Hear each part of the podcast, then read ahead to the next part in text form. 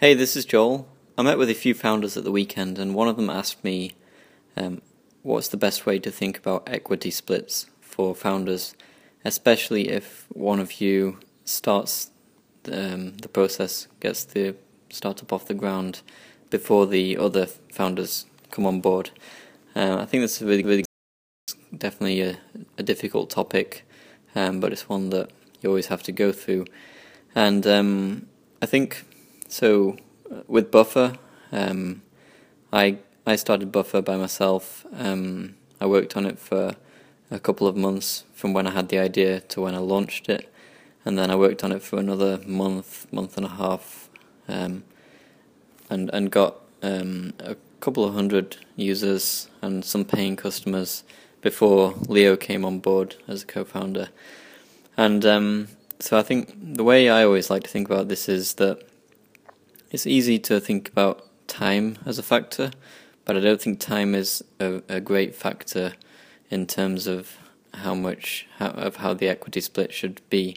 Um, I do think that it's good if it's not 50-50. I think um, it's good if one person starts things off, um, gets a little bit of traction, some validation, uh, maybe some active users, and then somebody else comes on board once there's a bit more validation. I think that's a really good way for it to work.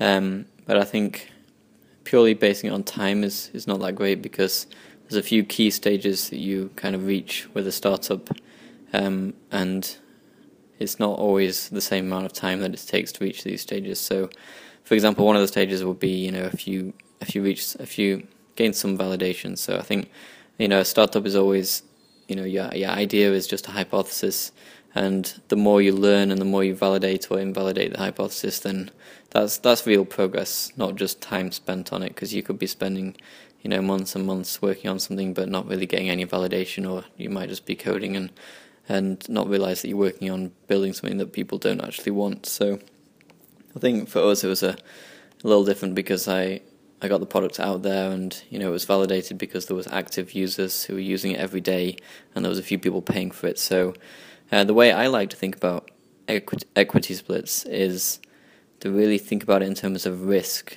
So the less risk there is, I think, then it, it makes sense for the equity to to uh, drop. And I think, you know, when there's the the highest amount of risk is when uh, there should be the higher amount of equity. So, um, yeah, I mean, it's so it's it could be it could end up being 60 40, 70 30, um, or maybe it's like 55 45 if there's only a little bit of risk eliminated.